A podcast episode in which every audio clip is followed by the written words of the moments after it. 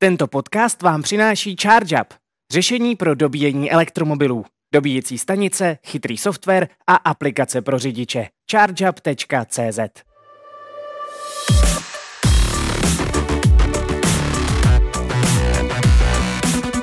Vítejte u prvního dílu našich horkých novinek ze světa elektromobility.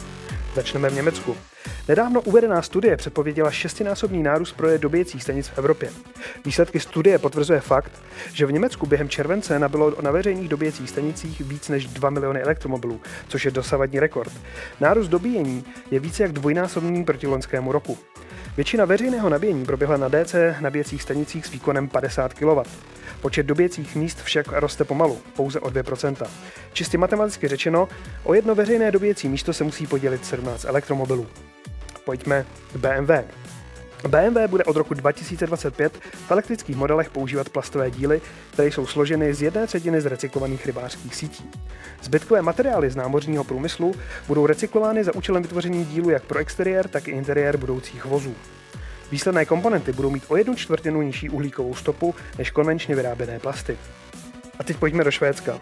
Švédská automobilka Polestar letos v srpnu oznámila, že vyrobí limitovanou edici svého elektrického kabrioletu Polestar 6 LA Concept. Po měsíci od oznámení mělo všech plánovaných 500 kusů už své kupce. Uvedení modelu se sice očekává až v roce 2026, nicméně velký zájem zákazníků ukazuje, že uchvatný Roadster má v oblasti elektrických vozů svoji budoucnost. A teď pojďme do Číny.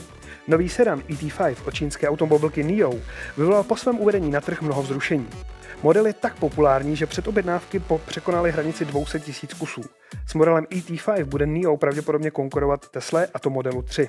Podle společnosti NIO jde dosud o jejich nejkompaktnější vůz, který kombinuje výkon se smyslem pro prostor a radost z jízdy.